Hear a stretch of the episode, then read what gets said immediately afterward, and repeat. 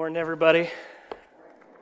Uh, for those who don't know me, I'm Pastor Jim, and uh, it's nice only getting up here at this part of the service. So glad we hired Lucas so he can do the other parts. Um, I'm kidding. I'm kidding. You know, you know, I'm gonna get a, I'm gonna get an email about that, aren't I? Okay. All right. One of the things, let me just say, as we entered into this Christmas time, I think one of the things that I wanted to do with this Christmas time is to rejoice in what we have as a church. And so I hope you really enjoyed having Pastor Lucas and Pastor Dave preach this past time. God has blessed us so much uh, by giving us people who can preach the word. And, and seeing Charlie here again this morning uh, reminds us of just how blessed we are as a church. And so I, I never want to be a pastor who's afraid to give up his pulpit and to share it with others because I think when we have multiple teachers, we are blessed as a church because each of us preaches differently, highlights different things, and that's better for us as a body. So I'm very thankful uh, that we had. And since I mentioned Charlie, uh, you should all uh, make sure you see him and, and see what he's doing up in Canada, that godless nation. Um, I'm going to get Facebook things from my Canadian friends about that one. All right. Um, I'm doing awesome today, guys. I am doing awesome today.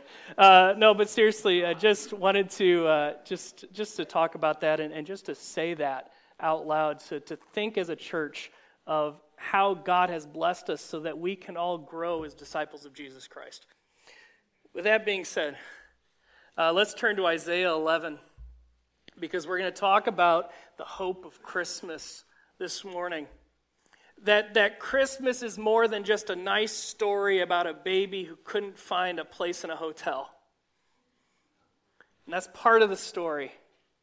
And it's amazing that God would work through such humble means to save millions. And we'll get there, I promise. But like we have seen before with Pastor Lucas and Pastor Dave, that, that the story doesn't end with baby Jesus.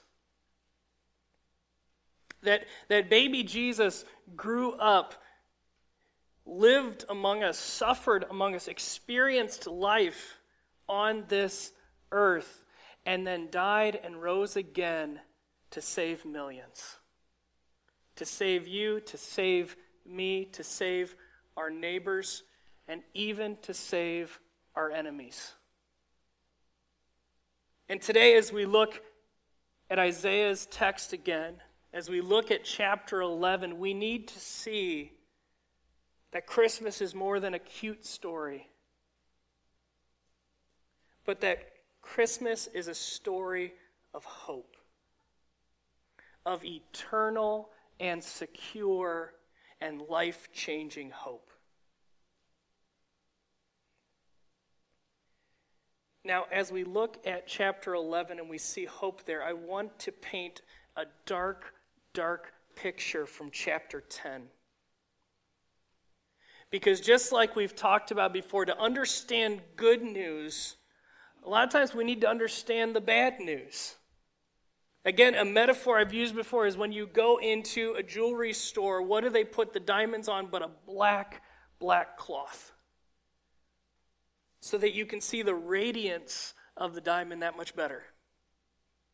And so I want to paint a very dark and gloomy picture this morning before I show you hope. Chapter 10 of Isaiah is about judgment. It is about God who brings justice and judgment of wickedness. And the picture that Isaiah paints is of God as the almighty lumberjack. Let me read to you from verses 17 and 19 through 19. If you're following along in the Bibles available in the chairs, we're going to be on page 574 for chapter 10 and then 575 for chapter 11. Let me read to you from verses 17 and 19 of chapter 10. The light of Israel will become a fire, and his Holy One a flame, and it will burn and devour his thorns and briars in one day. The glory of his forest and of his faithful land, the Lord will destroy both, both soul and body, and it will be as when a sick man wastes away. The remnant of the trees of his forest will be so few that a child can write them down. Skip down to verse 33.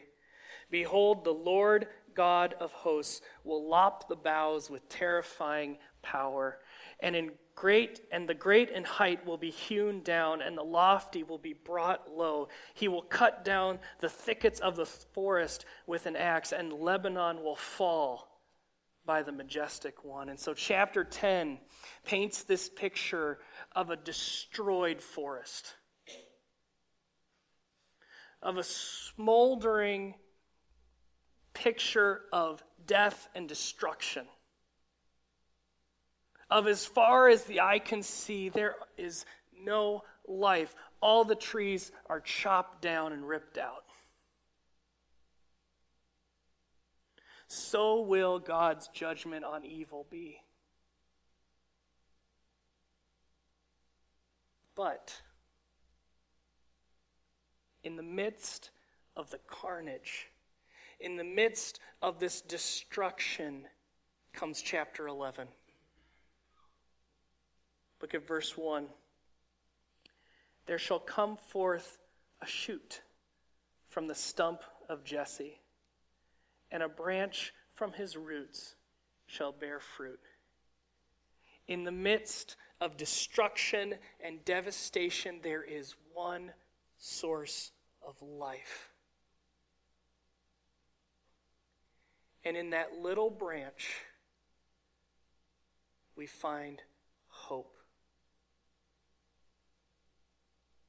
So, our big idea today, if you're following along in your bulletin, is this that at Christmas time we celebrate the guaranteed hope we have through Jesus. So, let's look at number one there. The King brings hope. Look at verses 1 and 2 of chapter 11.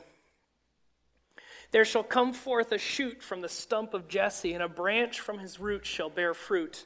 And the Spirit of the Lord shall rest upon him the Spirit of wisdom and understanding, the Spirit of counsel and might, the Spirit of knowledge and the fear of the Lord. We have in these first two, two verses a picture of the perfect king this, this kingly figure who offers life amid death and destruction. We know this, and we know he's not just talking about a tree because he says, A shoot shall come forth from the stump of Jesse. And we have to think, we have to read our Old Testament. Who was Jesse? Jesse was the father of King David. That Jesse was the father of the greatest king of Israel, a king of whom it was said had a heart like God's heart. Now, I can't go through all of the connectors, but, but this would be a great study for some of you is how many times Jesus gets connected to David. How many times in the Bible there is a promise of a king coming from the descendants of David? A king that will make all things new, who will judge justly and rule perfectly. I give you a taste. One is John 7, verse 42. And people were questioning who Jesus was, and it says, Has not the scripture said that the Christ comes from the offspring of David and comes from Bethlehem, the village where David was? That throughout your Bible, there is a connection that David, out of David's family, would come the Messiah, the promised Savior. Luke 132 says this, he will be great and we've called the son of the most high and the Lord God will give him the throne of his father David. And so we see this hope here in Isaiah of coming to completion in Christ Jesus that this descendant of David, this better David, is going to come and be a better king than even the best king ever. And we see this in the description in verse 2. Because here's the truth only a perfect king can bring hope.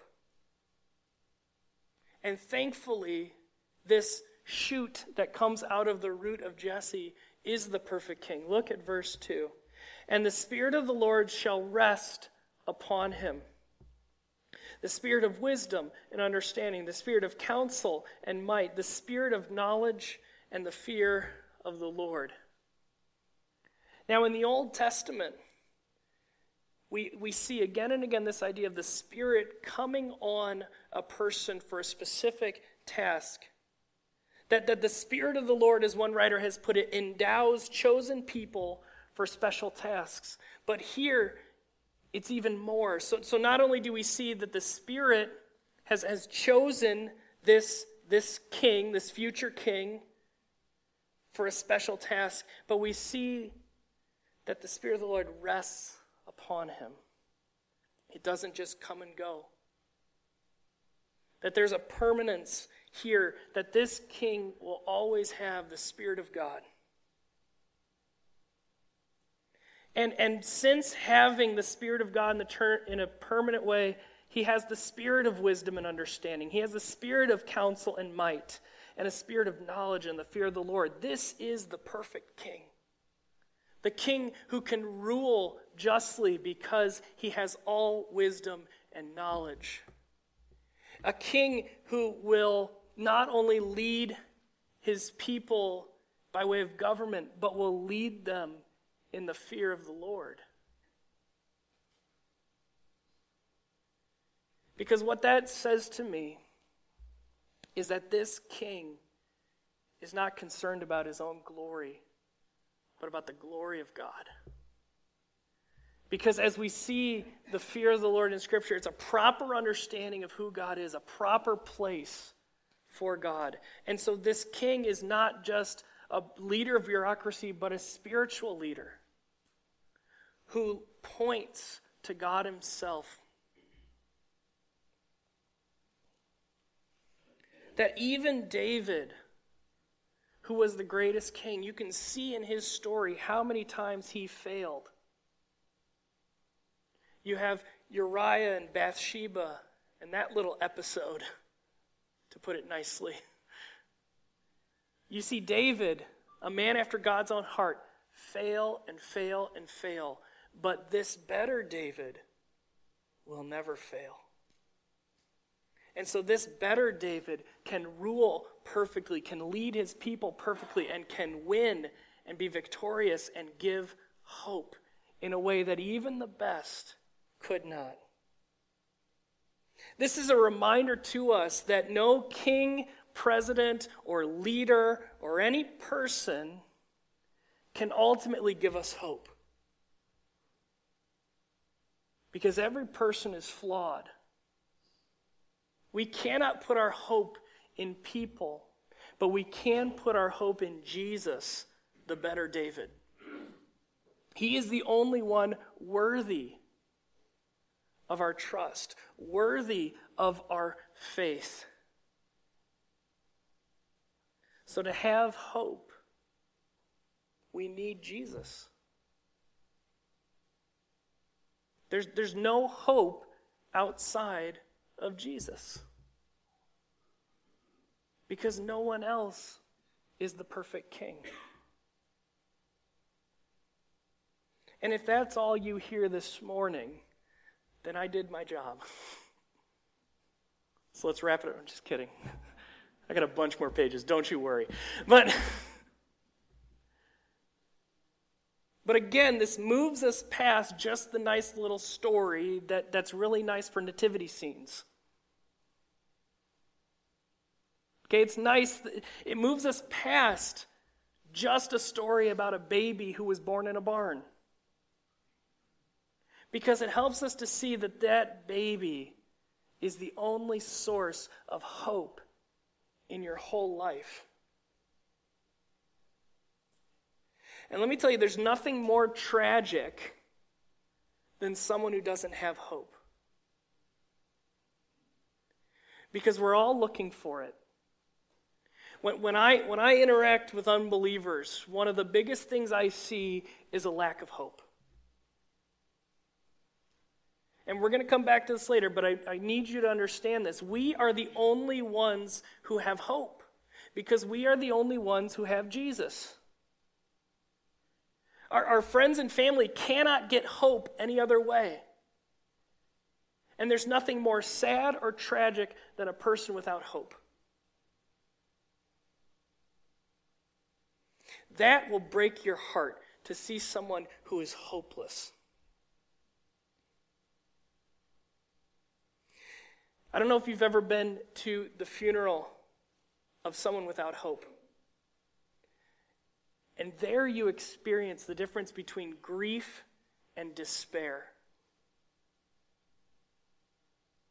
We mourn the loss of our loved ones. We grieve them. We are sad. That is wonderful. We miss them. Yes, yes, and yes. But our grief is tempered with hope. And so we do not have to despair. Because that is a terrible place to be. And when we think about sharing with our friends and neighbors the story of Jesus Christ, we offer them hope. We offer them the antidote to despair, a despair that just wastes you away. But that hope is only available through Jesus because he is the only perfect king. But let's look more at what this hope looks like.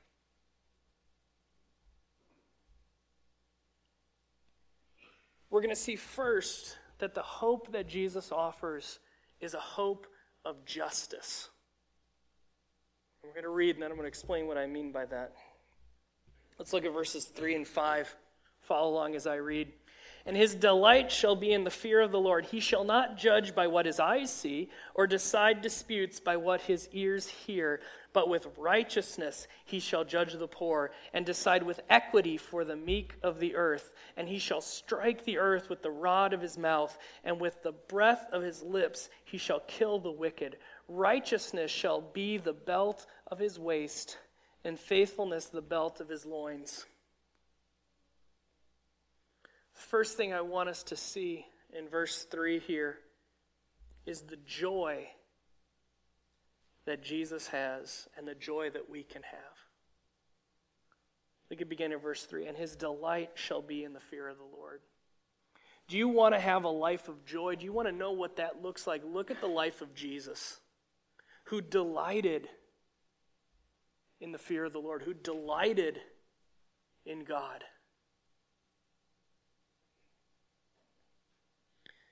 But, but after delighting in the fear of the Lord, delighting in what God wants, we get into this idea of justice. He shall not judge by what his eyes see or decide disputes by what his ears hear, but with righteousness he will judge. Jesus promises perfect justice. Jesus promises to judge without partiality and to judge wickedness. Look at the end of verse 4 and he shall strike the earth with the rod of his mouth, and with the breath of his lips he shall kill the wicked.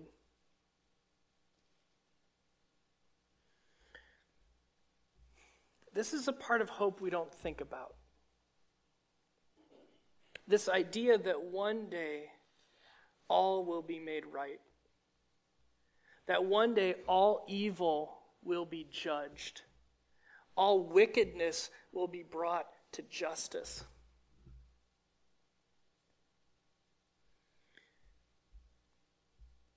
I don't think we think about it a lot because, in general, and comparatively to other countries in the world, we have a pretty just system.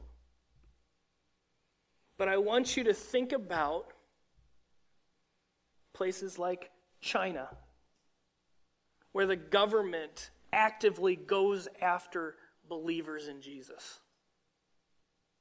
I mean, I want you to picture living in a world where we're actually afraid the cops might kick down our church door and come arrest some of us.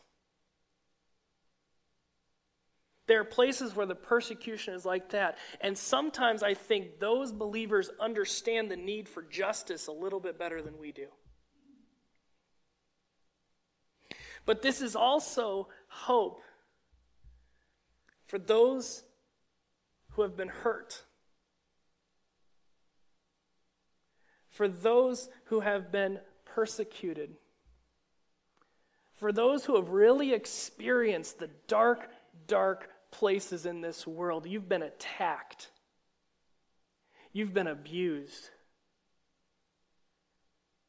You have experienced the wickedness that exists in this world because we all know it exists, whether we want to admit it or not. Just read the news. You want to see wickedness? Turn on, turn on your favorite news channel. Pick a dictator. But one day, all will be made right. One day, justice will be perfectly done. And those who have attacked you, those who have abused you, will be brought to justice. Maybe not today, maybe not tomorrow, but God guarantees that justice will be done that wickedness will get the punishment it deserves. And that gives us hope. Because we can look forward to a day when there will be no more sin, no more pain, no more wickedness. To, to achieve the perfection of eternity, we, we need justice. because wickedness needs to be punished. And Jesus, the, branch of Jesse, offers us perfect justice. And he can offer it, and, and this is interesting to me, that it is so much a part of his character. It is so, he is so complete in his justice that Isaiah describes him as wearing it. Look at verse 5. Righteousness shall be the belt of his waist, and faithfulness the belt of his loins. And what I think that means is that when he says he promises justice, he will do it. He is faithful to that promise. And that justice is such a part of his person that he must do it. And so justice will be done. And that gives us hope. It gives us hope that that God wins in the end, that righteousness triumphs and evil is destroyed.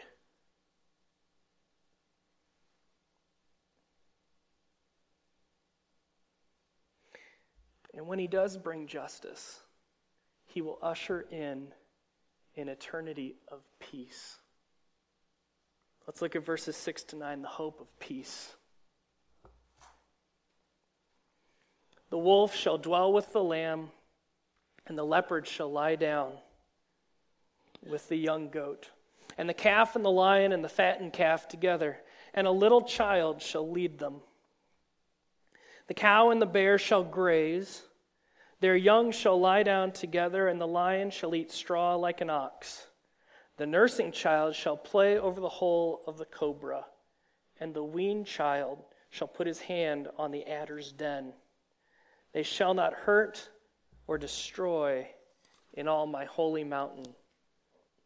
For the earth shall be full of the knowledge of the Lord as the waters cover the sea.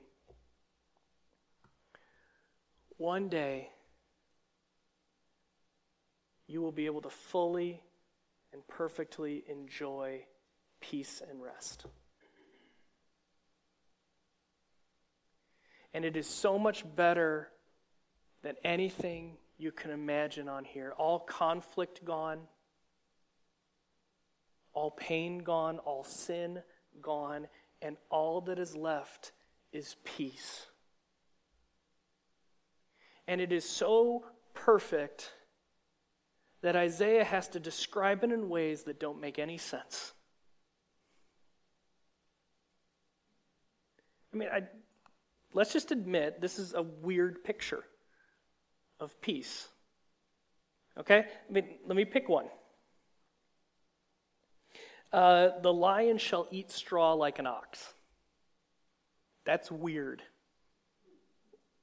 Like you, you can't. That that never happened. Like that that doesn't happen. It's again. It's just totally opposite of what should be. Right.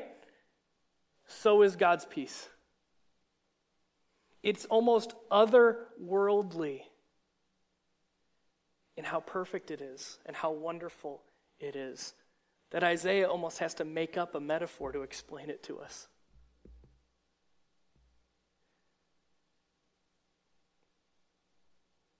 That sin is no more. So that a little kid can play in the hole of a cobra. I just want you to picture a little kid in your life. I'll picture Theodore. You're welcome to picture Theodore too. But I would not be a good parent if I said, hey, Theodore, there's a cobra hole. Why don't you go stick your arm in it? Okay, that's bad. Anyone, anyone confused about that, don't do that. That's not the application here. Okay, not, don't tell your kids to play with snakes. Okay. But an obvious danger is no longer a danger.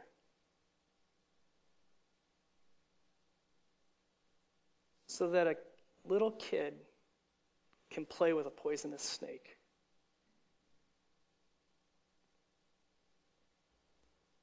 Sin will one day be eradicated and all its effects, and we will have peace for all eternity. They shall neither hurt or destroy in all my holy mountain. No more destruction. No more violence. We, we, we can't even picture a world without violence, can we? But one day, one day we will have rest from all violence.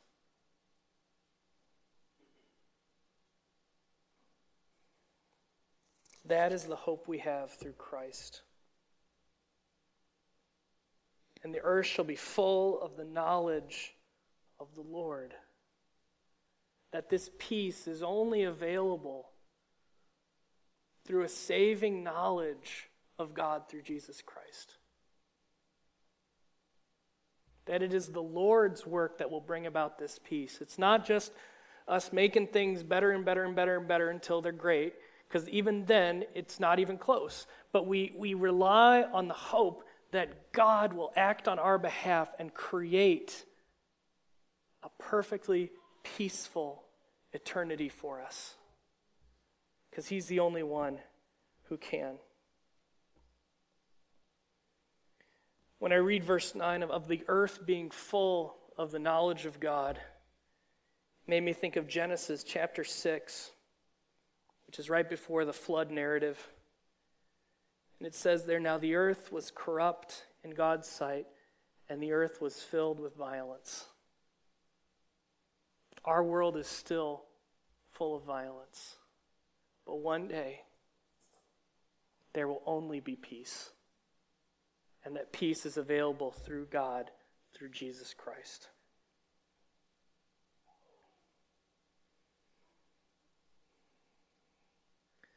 So, through Jesus, through this descendant of David, the better king, who will execute perfect justice and give us peace, but, but who gets it? Who can have that hope? Who can have that peace? Who can have that promise of justice? Verse 10. I want us to see that there is hope for all people. In that day, the root of Jesse, who shall stand as a signal for the peoples, of him shall the nations inquire, and his resting place shall be glorious. In talking about nations, there, he's talking about everybody. Again, remember, in, in the Jewish mind, you're either Jewish or you're not Jewish. Right? So it's two parts make a whole sort of thing going on. Here, everybody's included. Every nation is included. That people of all nations will inquire of this messianic king.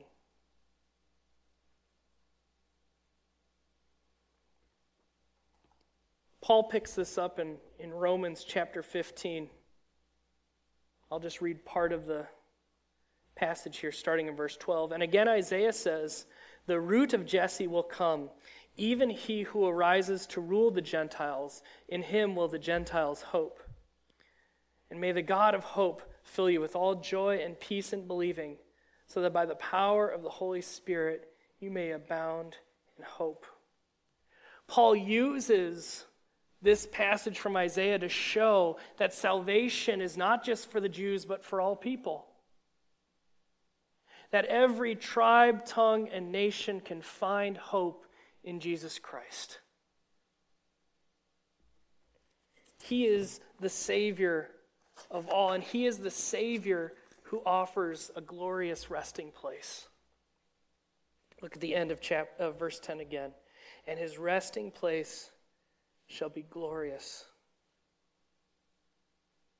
What does he mean when he says resting place? One, I think it means that the, the very place that God dwells, he offers to us. And it's a place of rest where the struggle is done. I think this has to connect us to Revelation chapter 21 which said, And I heard a loud voice from the throne saying, Behold, the dwelling place of God is with man. That one day we will see God face to face for eternity. We will be in his resting place. He will dwell with them, and they will be his people, and God himself will be with them as their God. Here's the second part He will wipe away every tear from their eyes, and death shall be no more. Neither shall there be mourning, nor crying, nor pain any more, for the former things have passed away. This is the hope that is available to all people.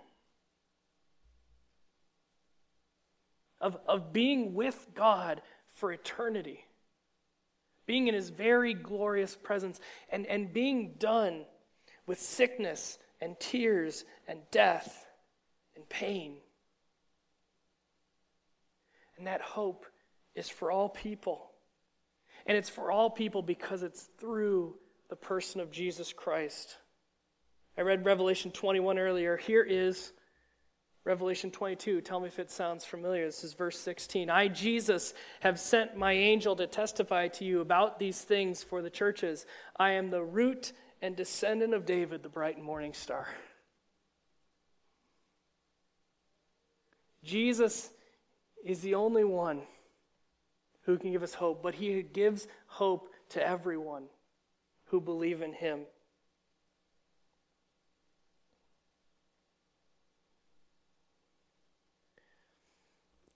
I, I want to close in this way. I want to give you two, two messages of hope. And the first is, is hope for you. How does this message give you hope? How does this part of Scripture give you hope?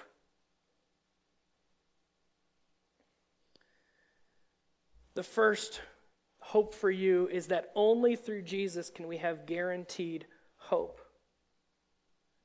There is no one else who can guarantee hope in the way that Jesus can.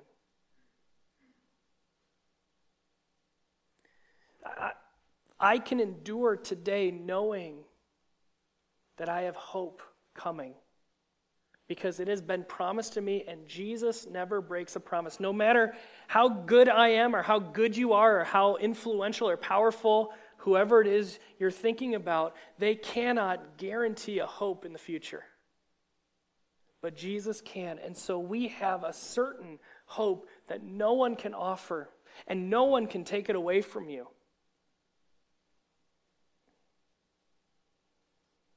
I will fail. I will not be trustworthy, but with Jesus, my future and your future is secure.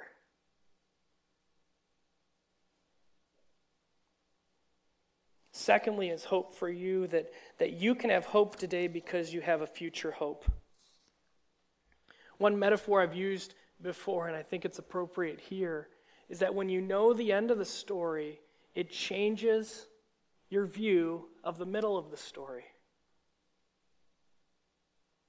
Right? If you're reading a book and you know that the hero is still alive on the last page, you know the fight he's in on the 100th page, he's going to win because he's alive at the end, right? You know. So we know the end of the story. And since we know that for certain because God does not lie, it changes how we live today and what we can persevere through and what we can endure because we know that hope is waiting for us at the end. I can endure hardship today because I know peace and rest and joy and justice are coming later.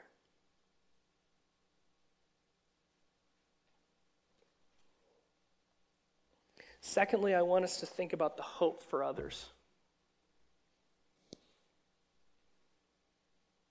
and I'll reiterate what I've said before that no other religion or spiritual system or worldview can offer hope. You just can't. Let me give you an example from the Muslim world.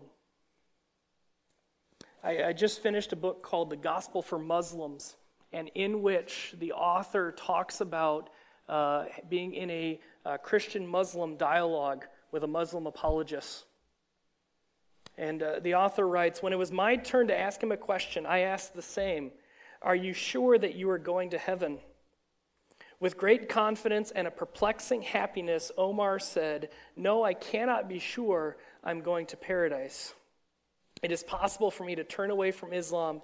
It is possible that I will be unrepentant of some sin, and Allah will not let me enter paradise. Omar gave me a very honest answer, but in doing so, he revealed a major contrast between the Christian and Muslim conceptions of conversion and life with God. In the Muslim view, conversion is an essentially human achieved status, and paradise cannot be guaranteed. There is no assurance of Allah's forgiveness or of entering paradise. And every other religion and system of thought is the same. There is no assurance there is no hope. And so we offer hope. And we're the only ones who can. And secondly, in hope for others, that this message of hope is for all people. We are called to share this message of hope regardless of skin color, regardless of social status, regardless of any distinction because it is a hope for all people. And so we offer it to all people. This is why we're involved in missions to other countries and other people groups. This is why I think God is bringing some of the nations to us, as we've learned from some of our missionaries. That God is literally moving the nations so that people can hear the hope of Jesus Christ. And we want to be a part of that. And we need to be committed to reaching out on our island. We need to be committed to reaching out through support across the world because God desires all people to hear the message of hope in Jesus Christ. And He doesn't care whether we like them or not or they make us feel uncomfortable, or they dress funny. God doesn't care about that because they need to hear about Jesus.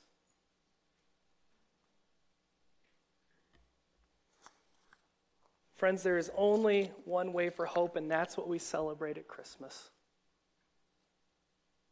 We celebrate Jesus coming to earth as a baby, growing up, and taking our place on the cross, paying the punishment for our sins, and raising, rising from the dead, defeating death, and so that he can guarantee that those who place their personal trust in Jesus can be saved and forgiven of their sins and have the secure future hope of eternal life. And that's what we celebrate at Christmas that hope that we have in Christ. Let's pray. Father God, we thank you for the message of hope you've given us that we would that we would rest in your hope that we would find security in the hope we have in Christ, that that hope cannot be taken away. And God, that we would share that message of hope with all people, that we would be committed to offering the hope we have in Christ to those who do not know you, who live in despair and hopelessness. God, give us the courage to share. And God, that you would use the Christmas season, that you would use those opportunities and that we would take advantage of them to invite people to hear the message of hope in Jesus Christ. God bless our efforts as we share that hope with the community around us. We pray this in Jesus' name. Amen.